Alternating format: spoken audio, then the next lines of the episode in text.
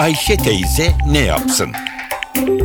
Güngör Oras, Ayşe teyzeye ekonomide olan biteni anlatıyor. Merhaba sayın dinleyenler, merhaba Ayşe Hanım teyze, merhaba Ali Rıza Bey amca. Bugün 1923 yılında İzmir'de toplanan İktisat Kongresi'nin 90. yılında İzmir'de 5. İktisat Kongresi toplanıyor.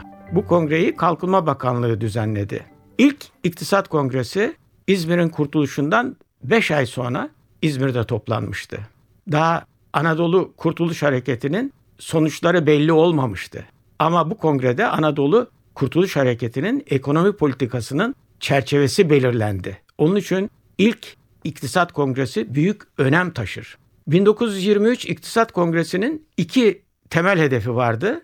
Bunlardan biri birincisi tüccar, sanayici, çiftçi ve işçilerin sorunlarının ve isteklerini belirlemek ve bu kesimlerin milli mücadelenin siyasi kadrosu ile bütünleşmesini sağlamaktı. İkinci önemli hedef yabancı sermaye çevrelerine milli mücadele sonunda oluşacak yeni ekonominin biçimi hakkında bilgi vermek, onları rahatlatmaktı.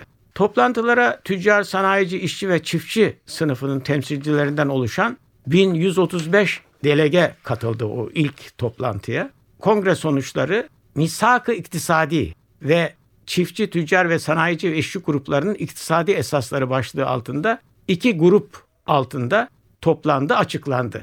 Bu misak-ı iktisadi denilen şey bir temenni metli niteliğindeydi. Bu metinde ilgi çekici olan yabancı sermaye ile ilgili olarak Türk milletinin dinine, milliyetine düşman olmayan yabancı sermayeye Türkiye'de izin verileceği belirtilmesiydi.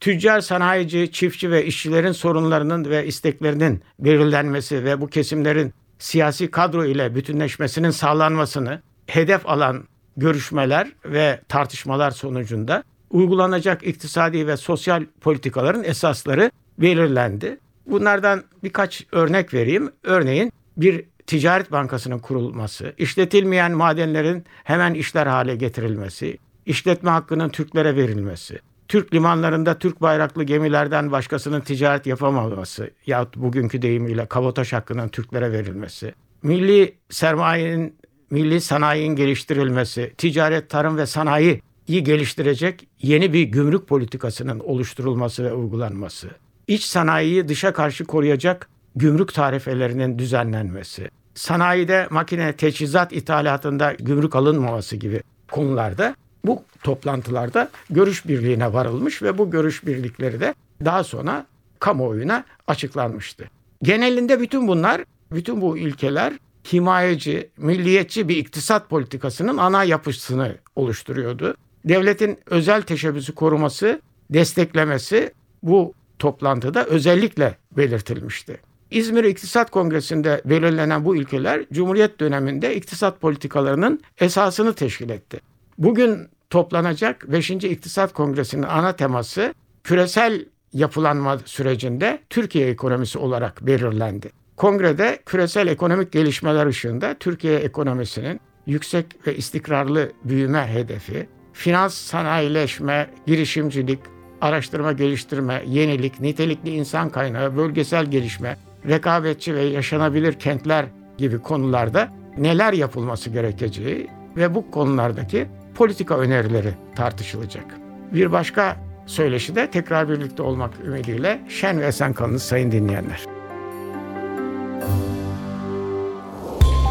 Güngör Uras'a sormak istediklerinizi ntvradio.com.tr adresine yazabilirsiniz.